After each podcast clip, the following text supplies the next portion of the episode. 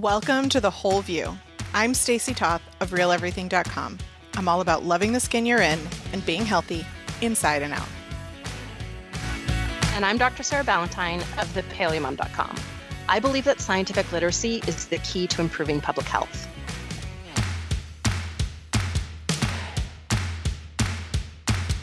Hey, listeners, welcome back to The Whole View, episode 407. I know that it might seem a little unusual, but this is one of the reasons that Sarah and I do weekly recording so that we can address things that are happening in the real world. And with everything that's going on right now, it just didn't seem right to do our planned podcast. So instead, we want to open up a conversation with you.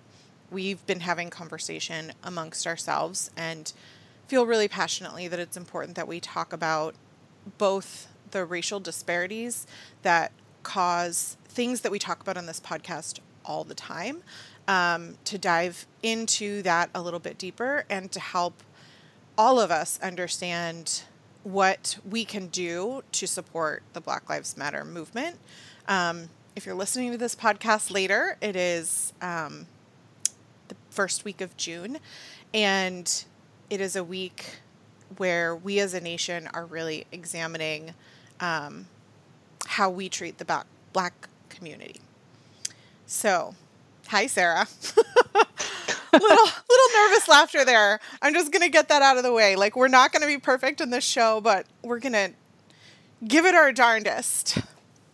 Um, yeah, and I think it's it's really important to to preface the show. Uh, you know, we're going to do what we always do on this podcast. We're going to talk about health and wellness and safety. Um, you know, we talk about non toxic living. We always talk about that driven by science and data, and then intersecting that with the real life emotional and physical experience. And that is what we're going to do uh, in this week's episode and dive into how all of those things are disproportionately affecting the Black community and how that was um, has been like a major contributor to this moment in history. And I think it's also really important to preface this entire conversation by expressing our solidarity with the Black community against racism, against injustice, and against senseless violence. Absolutely. I also want to acknowledge that Sarah and I are both two col- college educated white women that live in the suburbs. We cannot possibly understand the Black experience. Um, we can't understand, but we stand with the ideals of um, equality, safety, wellness for all, um, as we talk about on the show all the time. And we realized, well, I realized that we haven't been doing a good job of that. I you know, personally yeah. felt like I had beliefs that aligned with that. But I had this moment of realization earlier this week when a reader called me out and held me accountable. And I'm so grateful for it. At first, I was defensive, and I think a lot of us feel that way. Um, a lot of the time, it's just my personality nature. But the more that I thought about it, the more I realized um, how it was important for me to not just be um, not personally a racist, but to be anti-racist. And the thing that really like clicked for me was when this reader said, "But being gluten-free and using non-toxic skincare won't matter if I'm dead in the street." And I was like, "Whoa!" Wow. Like that really brought it home for me how yeah important this is that like you know i was uh, also reading as many of you know we've gone through foster training and i was also reading this other thing about you know the um, principles of hierarchy of your um, psychological state of well-being. And at the very core the very the very lowest rung is safety. And if you don't if you don't feel safe you can't get to anything else. There is no like um, ability in your uh, cognitive thought process to process more complicated matters because the the safety is what drives not just your emotional well-being but like your your psyche um, and putting those things together and realizing how it really gluten free doesn't matter if you're worrying about your safety when you go out, um, having done nothing wrong. And so, yeah. you know, I didn't. I didn't speak on this because I didn't feel like I had the right words or I didn't know where to start or, you know, I didn't feel right or whatever. And I, I feel like I want to put it out there that as all of us start to have these conversations, it's going to be hard, it's going to be uncomfortable, it's going to be awkward. Um, but doing that hard work, including putting ourselves out there right right now on this podcast, um, it it creates a sense of uh, fear from backlash, right? But I want yeah. I want to say that choosing to not speak is is part of that privilege that most of us, um, knowing who most of you are from what iTunes tells us, um, or come from a, a place of that privilege of not being able to speak. And um, when I imagine that fear that we feel, Sarah, this uncomfortableness and fear yeah. that we have right now, um, as being something you have your whole life with no choice because of the color of your skin, um, from the age of three, five, eight, whenever you realize it, um, that's the black experience all the time. And I just, uh, you know, was like, this is not okay, and we we we can do something. We can help people try to understand. So that's that's our goal today. Um, and I appreciate your patience with us as we tackle something that is new but very important.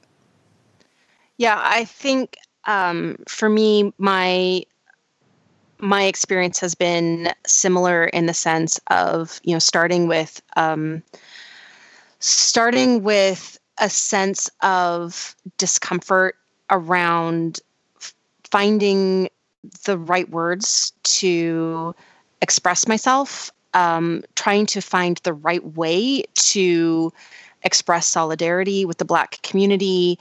Um, and for me, I think that that feeling of nervousness and awkwardness has been compounded by being an immigrant. Um, and there's this um, this part of the immigration experience where um, where it's I I feel like I'm not supposed to criticize my adopted home, right? I'm supposed to love everything um, about America, and I think that I've come around to really viewing the data that we're going to be sharing on this episode um, as something more important, right? It's about building awareness of a systemic problem that needs to be fixed so that our country can be better for everyone in it. So let let's talk about uh, the confluence of events um, that have led to um, what I have seen described as a political uprising, and I think that is very fair language to use in this circumstance. Um, I think you know we're obviously talking about um, centuries of uh, systemic racism.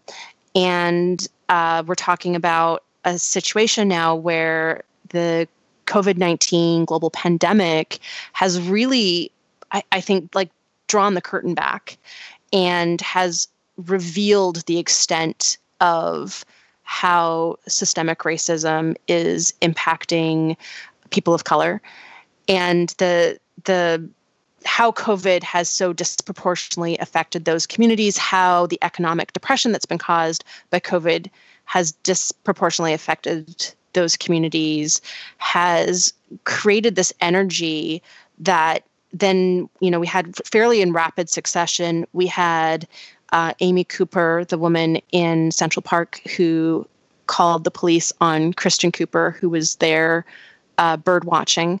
Um, and called her out for having her dog off leash when there's a leash law in effect. Uh, we had the um, it, local to me in Georgia, the uh, murder of Ahmaud Arbery um, by an ex police officer, uh, retired police officer, and his son. Uh, planned and videoed by their friend in the car behind. Uh, we had um, Breonna Taylor, who was um, killed by police in her home um, after a uh, no knock warrant w- was issued.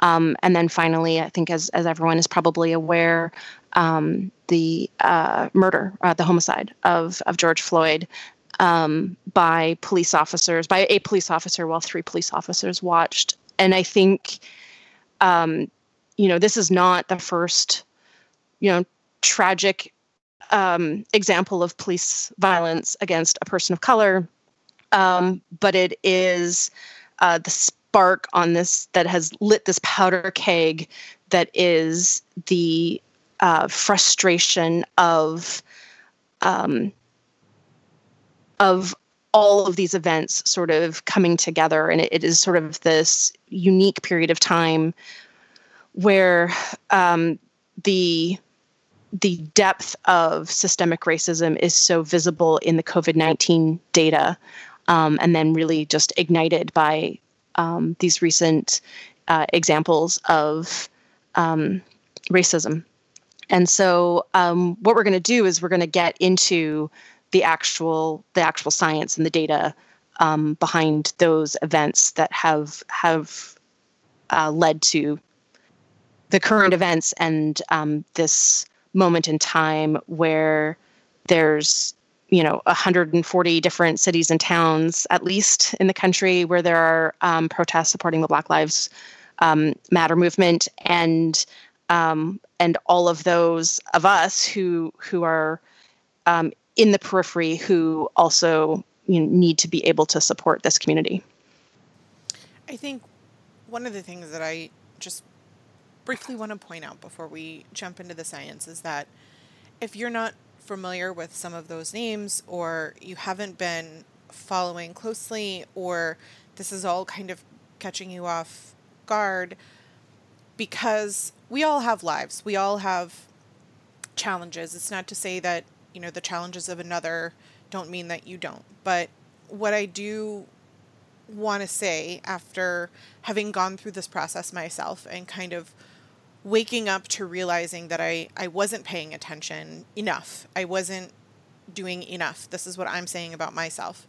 Um, how much more connected I feel to our country, to America, to the melting pot that makes us who we are. And I think, Sarah, you talking about being an immigrant, like it, it made me um, aware of how that difference is. And I want to point out, as someone who has been here for generations, I mean, my grandparents both in- immigrated. Um, actually, my great grandparents both immigrated. Um, I'm I'm about as American as it gets, right? like I'm yeah. Um, I traditionally fair skinned. Like my husband is blonde. My kids are blonde hair, blue eyed. Like I, I, I want to say that like I feel passionately that immigrants and people of color um, make America what it is today. That my great grandparents were not Americans; they were Hungarian or Italian or um, you know what whatever it is. We we all came to America at some point from somewhere in our not too distant past, and it is that difference that makes us special here. And I know not all listeners are American, but I hope that um, I know that what you're seeing in the news is as difficult for you as it is for us here, um, because there's there's nothing good about what's happening with injustice and what's been happening for hundreds of years. And so I just I want to say to you, Sarah, as an immigrant, and to anyone that's listening that doesn't feel American or whatever the case may be, that there are many of us who feel that is what America is, that we we are what we are because of our differences and that's what makes us special that's what makes us unique and i hope that this information that we're going to share can help highlight how things are pulling us apart instead of bringing us together and yeah. if that's something that you weren't aware of um, or maybe you were aware of it but it wasn't something you were focused on um, here's an opportunity to change. Like it's this is not, you know, there's something you can do about the past. This is just an opportunity to take in the information and think to yourself, you know, what can I do now that I have this information? Now that I know better, how can I do better? So let's start with talking about the racial disparities in uh, COVID 19 cases and mortality, because I think that has been such a um, such a big piece of everything that's going on. So, um, what's really, I think, been problematic is that there isn't uh, really comprehensive data on race and ethnicity um, in the COVID 19 data. So, what there is, is um, you know isolated places that are keeping data and there are um, a variety of different organizations that are trying to collate that data and do analysis um, the cdc does have an entire page that is dedicated to the racial disparities in COVID 19. Um, they're looking at data from only about 580 patients. There have been um, some other, like the APM Research Lab has done a, a, a bigger analysis um, and is basically showing that um, the uh, death rate, the mortality rate from COVID 19 is uh, per sort of like 100,000 Americans is approximately um, two times higher, uh, slightly slightly over two times higher in African Americans compared to um, white people, um, even compared to Asian Asians or um, Latinx. So um, this is disproportionately affecting um, African American Black population, and it's it's doing that for a variety of reasons. So, one of the things that's happening is there's actually more African Americans who are catching COVID um, per like as a as a, a, proportion of the population, right? So um, there's actually far more COVID cases per population in African Americans compared to uh, white Americans, and that is in large part because African Americans are more likely, much more likely to work in the service industry, much more likely to not have paid sick leave. And then there is a higher mortality rate, which has to do with um, pre existing racial disparities in both chronic illness and access to healthcare. So, what's happening right now is if we're looking at the data um, in, in um, the disparities are are different in different regions. So on average, um, the disparity is that um, African Americans are dying at about a little over twice um, the rate as white Americans. Um, but there are places where, right, for example, in Louisiana, that disparity is about five times higher. Um, in Michigan, it's um, it's about 10 times higher. So, in different regions of the country where this data is actually being collected, we can see a greater disparity. And in some places, like in North Carolina, the, the difference is only about 50%, um, which is still not okay. Um, so the the what this is showing us is this um, collection of different factors that are contributing to this. So, um, for example, um, nearly a quarter of employed African American workers work in the service industry, compared to only 16% of non Hispanic whites. Um, they're um, far more likely to be considered essential workers or workers in essential industries. Um, so, for example, even though Black and African Americans only make up 12% of all employed workers, they make up 30% um, of licensed practical and licensed vocational nurses, which are a high exposure community um, because they're actually caring for people with COVID 19. And so um, the, the exposure is just much higher. But then we're compounding that on to a, like a pre-existing problem where there's huge racial disparities in chronic disease. And so there's a variety of reasons for this. Um, I've seen it referred to as being a complex disparity ecosystem, which basically means there's a lot of factors um, that are all contributors to this disparity. Um, it includes things like um, lower levels of economic resources, lower levels of access to healthcare, um, delays in treatment, lower health literacy rates, um, environmental factors. For example, um, Black Americans are more likely to have contaminated tap water or be exposed to environmental pollutants. Um, less likely to have um, access to a grocery store that has you know fresh fruits and vegetables in it right so all of these are um, contributing to a much higher prevalence of all of the risk factors for severe course of covid-19 which we've talked about on the podcast before so for example um, African Americans have approximately a 70% higher rate of diabetes um, than white Americans. Um, uh, there's higher rates of cardiovascular disease, especially stroke, um, nearly double the rate of uh, hypertension, high blood pressure, which is one of the strongest risk factors for a severe course of COVID 19 is high blood pressure, um, higher rates of cancer. Um, so, for example, the, the cancer rate in uh, African Americans is about 35% higher um, than for, for whites. And so it's this uh, this is one of the big uh, challenges for the black community is it's not just the increased exposure to covid it's not just that they make up a larger proportion of the people who are getting it it's that they're far more likely to have these pre-existing conditions that make them more susceptible to a severe course of of the disease and on top of all that compounded on top of all that um, compared to uh, white Americans, African Americans are about twice as likely to be uninsured.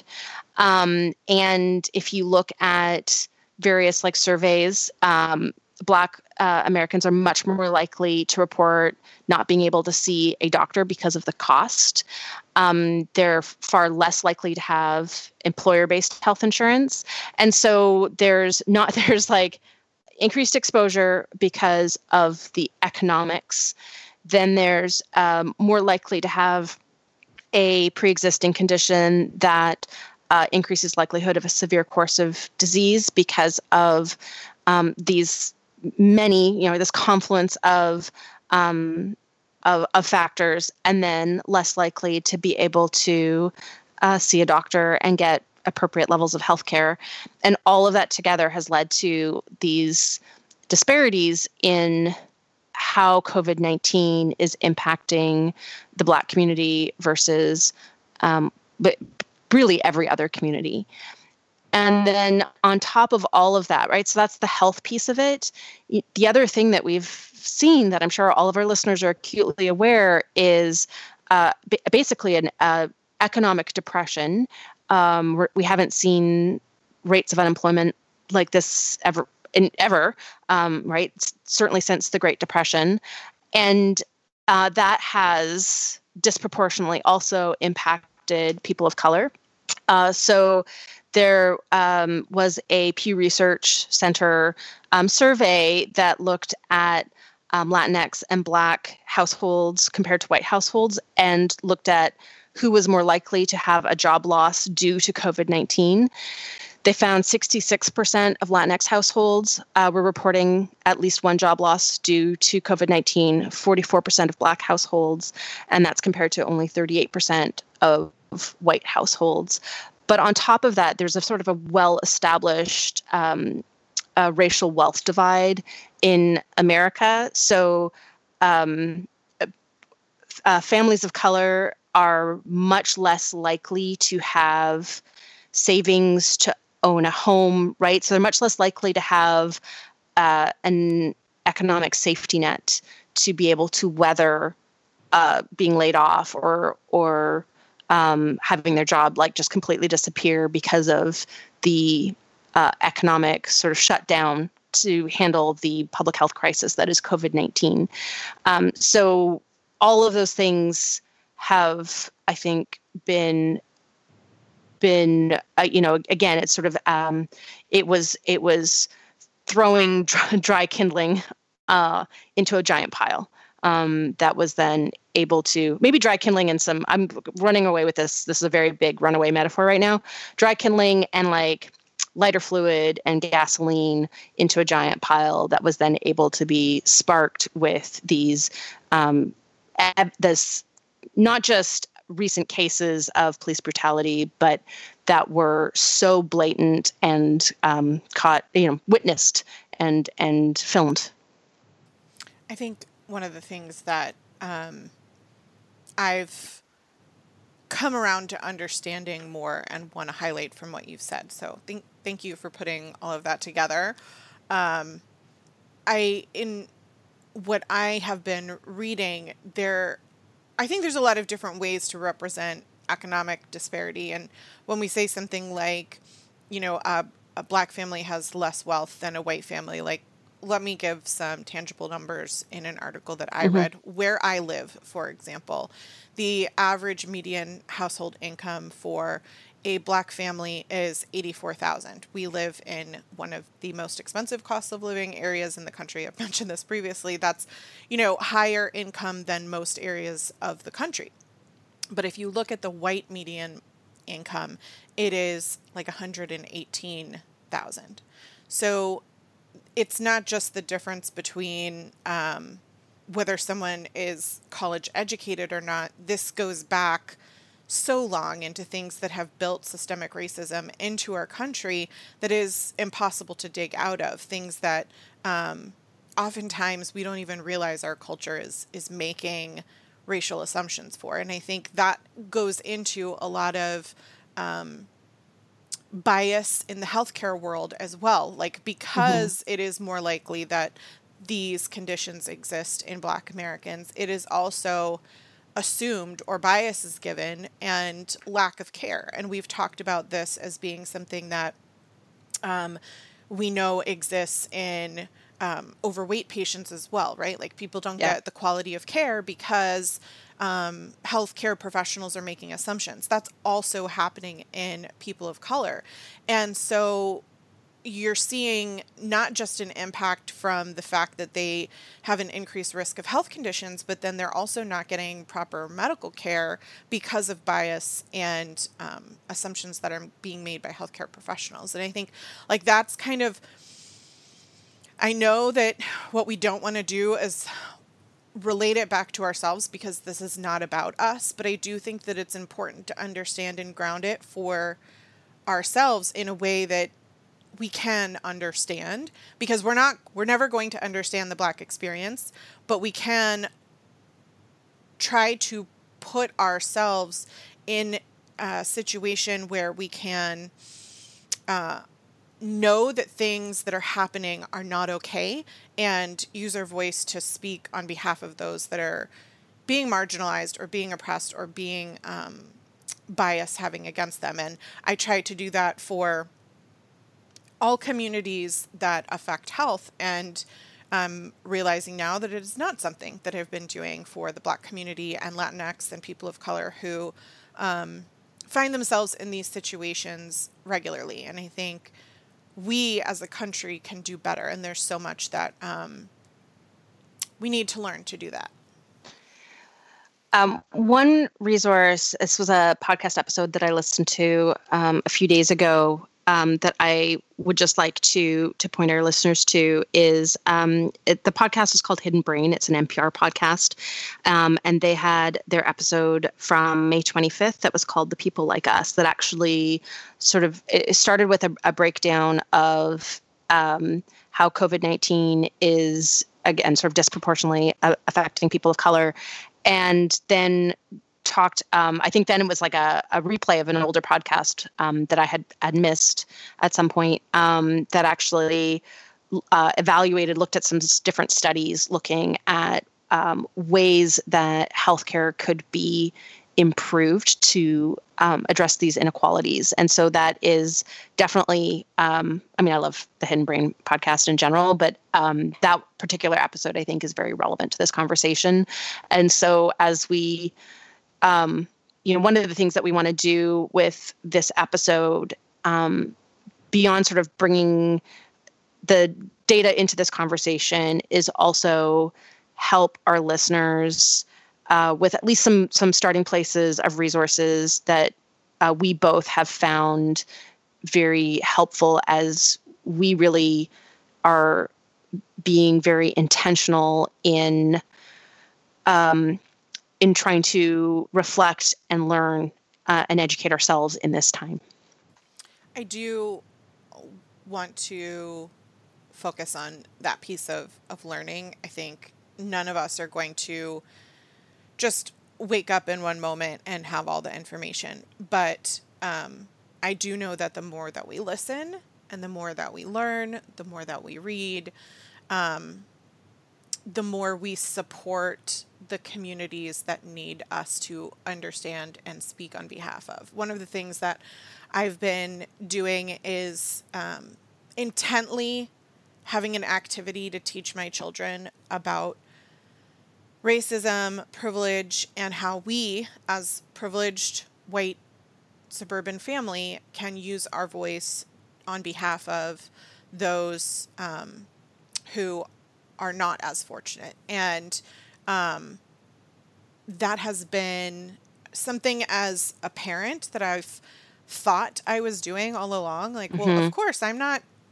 you know, all we love all people of all colors. Like, we're, you know, we're. Uh, my it. kids are woke. Yeah, yeah, no, my kids were not. my kids are not.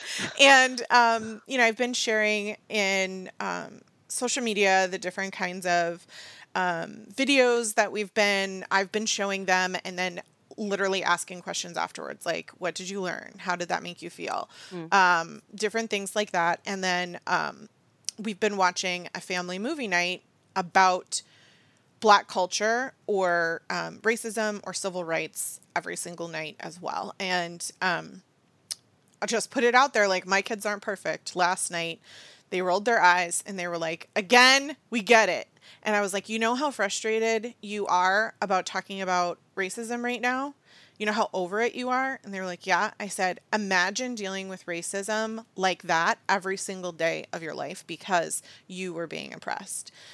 And I just think it's important for me as a parent to impart this message on them right now. Like they they don't need to consume the negativity of the news, but they do yeah. need to be aware of what's happening in the world because our children will inherit this earth, right? Like they are mm-hmm. who will be the next generation and who can continue to make change. And I want to make sure they understand, like, when they're old enough to vote, they need to not just vote in presidential elections, but they need to vote in local elections and they need to do their research on what what is a sheriff's background what are their beliefs and what might they you know build a depart police department around because that is something that i don't think a lot of americans prioritize. Local elections i think you know we get people out for the big ones um, but it's our local communities that really need um, our attention the most i think. That's your your personal environment right? So um, i make sure that they understand that that's their responsibility. Um, but like i said i the more that I listen and the more that I learn, the more that I read, the more empowered I feel to use the education that I find on my children, like with my children, so that um, they can hopefully go back to school more educated. I think one of the things that I realized this morning was actually how grateful I am of quarantine. I know a lot of children are out of school at this point, but mine are not yet. And to think that had they been in school during all of this, I couldn't really control the narrative. And we have an opportunity as parents right now to help control the narrative on what our children see and hear and reflect and learn from this process. And I think it's, if I need to tell my children that, I also need to do it for myself. you know, like I realized um, as I was talking to my children about being a voice and advocating for those who are um, being oppressed I was literally the the day before you and I talked about this podcast, and I was like, "Well, I really need to do some self reflection here because I." I, you know, we were talking about doing a different show, and I was like, "No, we need we we need to use our voices. We need to use our voices yeah. to stand up for those um, who need us to do that." So, okay, other things, other things. What can we do? Sure. Okay, so let's um, let's talk a little bit about uh, the statistics on police brutality because that has uh, been the spark that lits the giant pile of kindling with the lighter fluid and the gasoline. Because I'm going back to my runaway analogy. Um, there, so this is um, this is one of the problems is that there is no comprehensive federal database on um, uh, violent incidents with police. Um, and so after Michael Brown's death in Ferguson, Missouri in 2014, there were a variety of um, sort of independent third parties that took up the, the mantle of tracking this data. And so there there's a few. So there's one called Fatal Encounters, one called Mapping Police Violence, and then there's the Washington Post's Fatal Force Project. Um, they collect data in sort of different ways. They have slightly different things that they're tracking, different ways of counting, um, but they have revealed um, some statistical trends over the last six years, um, and I'll we'll put a, a couple of links to, to articles that have um, sort of that this data analyzed into the show notes. Um, but what they have revealed is that uh, on average, there's not there hasn't been much change in six years um, in terms of uh, police violence, police you know um, lethal force being used. Um, there, if you get into the data, um, there's some shift where it's decreasing in some of the big cities that have had um, initiatives to, uh, you know, not use lethal force and and um, have really worked on um, really changing uh, the police culture. So in in big cities, um, the rate of um, people being killed by police has gone down, but it's gone up in suburban and rural communities. Um, so on average, it's about the same. So, for example, last year there was about a thousand, a little over a thousand people who were killed by police. That's according to Mapping Police Violence, um, which is one of those research groups. And um, Black people are about 2.5 times more likely to be killed. So they're disproportionately represented in that group. Um, so they're about 2.4 times more likely to be killed than than a white person, um, and they're more likely uh, to be unarmed than a white person when they are killed. Um, and so, um,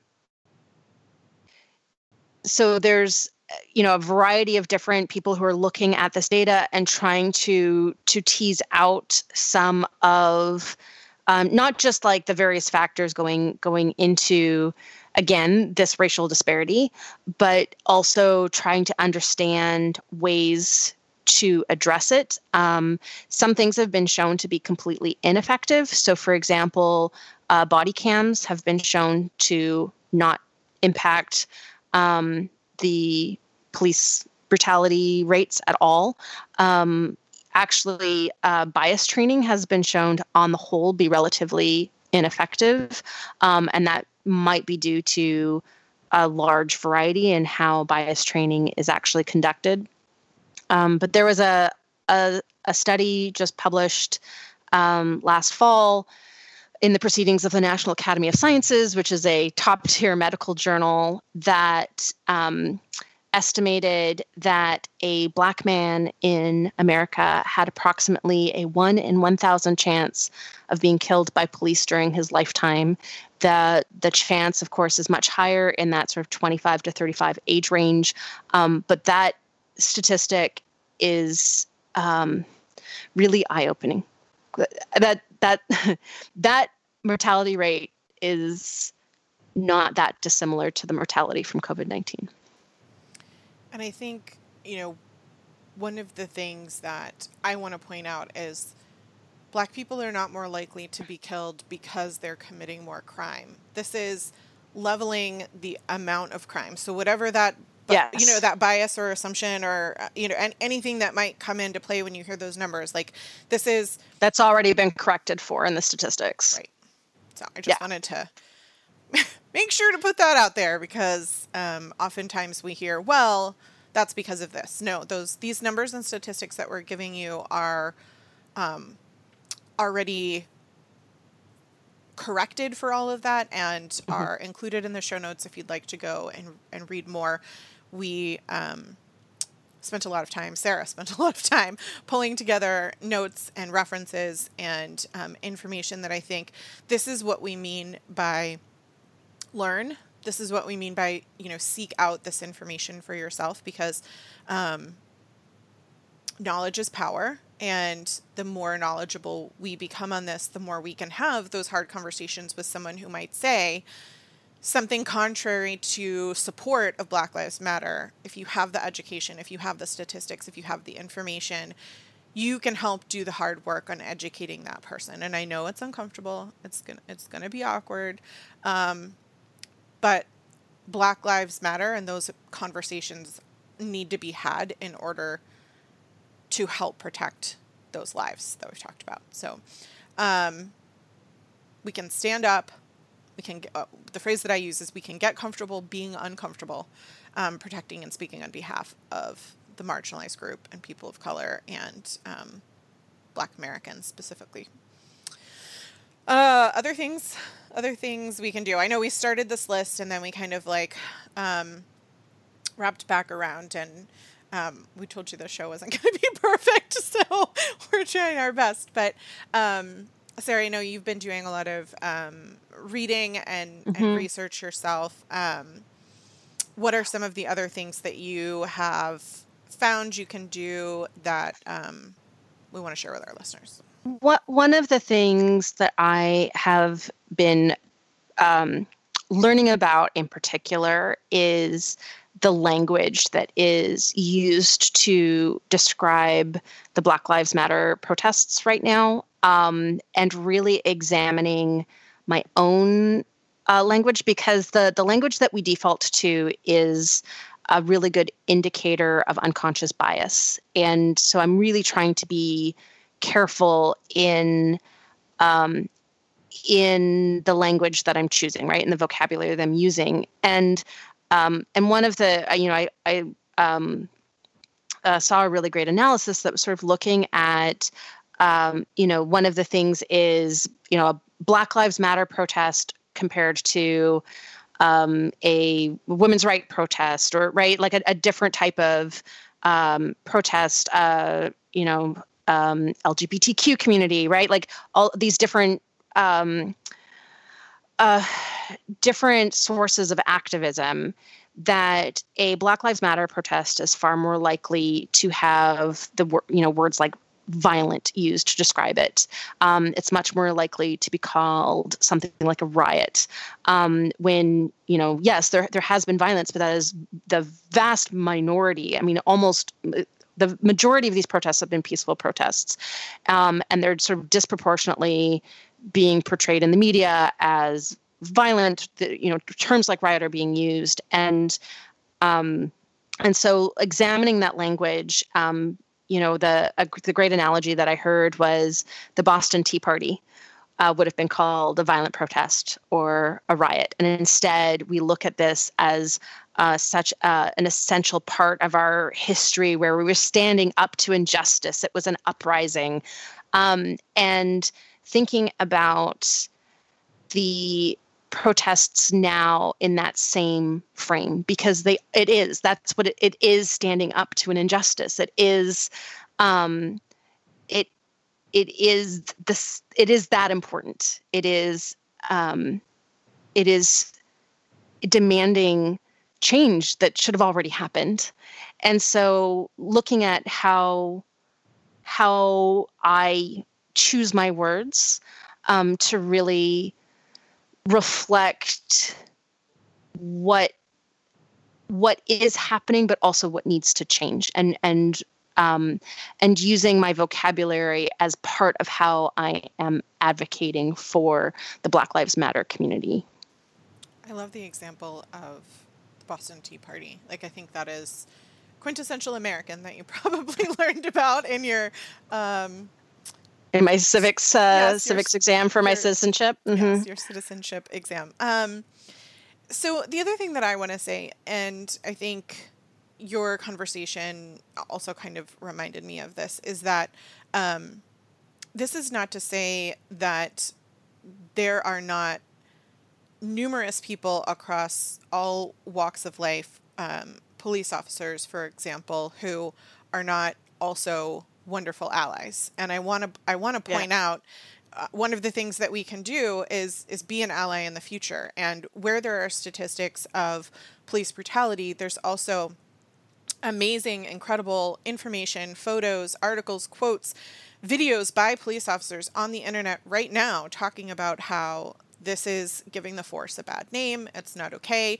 And they are an ally for Black Americans as well. And I think, you know, the more that we acknowledge and apologize for what is happening and openly come out and be an ally going forward, um, the more we lend to um, that positive protest, right? Like that that is our way of being able to to support um, change. So that is another thing that um, I think is is incredible and important. I think.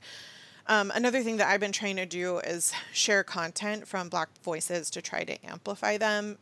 People who are creating content, both from like something as simple as um, uh, cookbooks and, and recipes. Like, for example, mm-hmm. Confessions of a Clean Foodie is like a um, Whole 30 type recipe developer. Um, just adding people like that to your lexicon of network and community.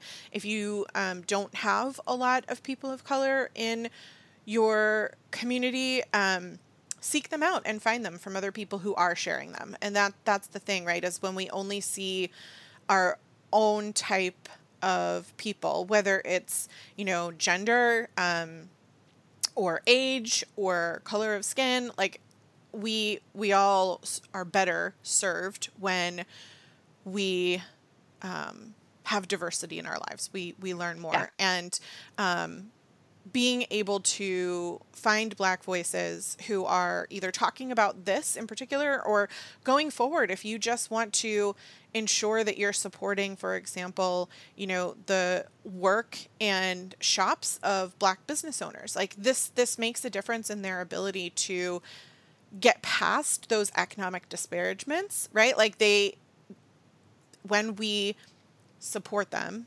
um, and this is not to say to not support other people. This is to say that, you know, we're we're presented with what's in front of us in our own network most often. Um, this is this is easier for us to find. It's our community, um, but there are a lot of people outside our communities who will bring joy and depth and knowledge and um, interest and comedy and all of these things to our lives and um, we're we're all deserving of that voice and that platform and that microphone. And i know i'm better when i am bringing diversity into my life. So. Yeah. Um, I read an article by Michael Crawford in The Independent that um, really spoke to me in terms of um, uh, giving me uh, action list um, for ways that I can support the Black community at this time. And I wanted to read one of the concluding paragraphs um, because uh, I just thought that it was a really fantastic collection of actions that we can take um, so that we can be all of us using our voices again to as we said at the top of the show to uh, go beyond from being not racist to being anti-racist um, and so this was this was what he wrote. He wrote, "Make a commitment to fighting for racial equity and move to action by challenging racist words and actions from people you know donating money to civil rights organizations like Color of Change, Minnesota Freedom Fund Incorporated, and Fair Fight, signing petitions by groups like Move On, giving your children's books featuring diverse characters, posting anti racist articles on Facebook, writing letters to the editor of your local newspaper urging justice, calling your city council members and demanding better oversight of the police department, calling the offices of progressive candidates to volunteer, and making sure you're registered to vote. That's a good summary, Michael Crawford. Um, like I said, we're going to put a link to references and um, reading, if you want to continue your learning, if you're feeling some kind of way right now, like me, if you realize through all of us um, that you want to do more and um, you're you're struggling with having had not done previously. Just remember, like we say on all of these shows, looking behind with shame and guilt doesn't help you move forward. Um, mm-hmm. Being of service, uh, making a difference, f- focusing on what you can do going forward um, is going to help affect change for this community. But wallowing in guilt or shame or um, feeling confused and not doing anything, none of that helps affect change. So we are putting all of these references in the show notes for you, and we're hoping that it serves as an opportunity for you to continue the discussion. Um, I I will say, you know, I have heard and I have read from Black voices over and over again regarding um, what is happening right now. That the the best that we can do is apologize for what has happened in the past. It is not okay. We can acknowledge that we are an ally and that we want to help affect change going forward. And then we can listen and learn to do that going forward. And so those are kind of my leading principles as as I continue to try to, you know, parent and teach my children, as I try to, you know, be a better ally and activist. I, I know I've talked many times in the show before about my background in activism and um, advocacy and how important that is for me. This this has become something I've realized that um, it's something I need to do more of, and and I could say that I should have done more of, but that doesn't serve me, and it doesn't serve the Black community for me to focus on what I coulda, shoulda, woulda done what I can say is what I will and what I am going to do going forward. So, listeners, I hope that that's helpful for you to just take a deep breath and think, okay, what can I do? One step at a time. You know, it, no one's expecting you today to become a social justice warrior and to, you know, stop everything that you're doing, but there are little things that we can all do from the language that we speak to, you know, intentionally seeking out content and and those kinds of things that really do lead to big change. So, as we wrap up this episode, I sort of want to again acknowledge that um, Stacy and I are trying to use our platform um, to both acknowledge where we know that we can do better um, and that we're we are um, not just trying to express our solidarity with the Black community in this moment, but also bring awareness to um, the you know social injustices the racial disparities that have built this moment. And encourage our listeners um, you know again as we say so often on the show this isn't about being perfect. It's about taking those first steps down the road. And um, and really what we're hoping to do is use our our platform to help build awareness so that we can encourage all of our listeners and the people in your lives um, to again you know it's about doing the best that we can in this moment um, to uh, to advocate for equality and that is that is what this is about no better do better. We can we can apply that to every facet of our life and I hope that this has helped you find a way to incorporate that in yours. Thank you for your patience as we worked through this. As you can tell, Sarah and I um, were a little less fluid than we always are, but we have done our best and we hope that um, it inspires you to do the same. Thank you for listening, and we will be back again next week.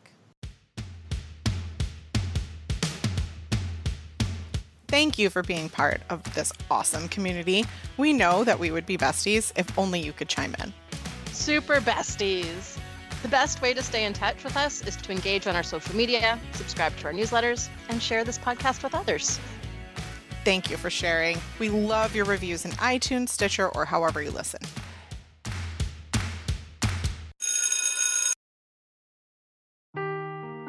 Seeking the truth never gets old. Introducing June's Journey, the free to play mobile game that will immerse you in a thrilling murder mystery. Join June Parker as she uncovers hidden objects and clues to solve her sister's death in a beautifully illustrated world set in the roaring 20s. With new chapters added every week, the excitement never ends. Download June's Journey now on your Android or iOS device or play on PC through Facebook Games.